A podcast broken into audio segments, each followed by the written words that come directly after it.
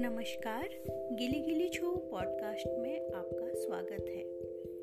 यहाँ मैं बच्चों के लिए स्वरचित कविताएँ सुनाती हूँ। आशा करती हूँ बच्चों को ये कविताएँ पसंद आएँगी।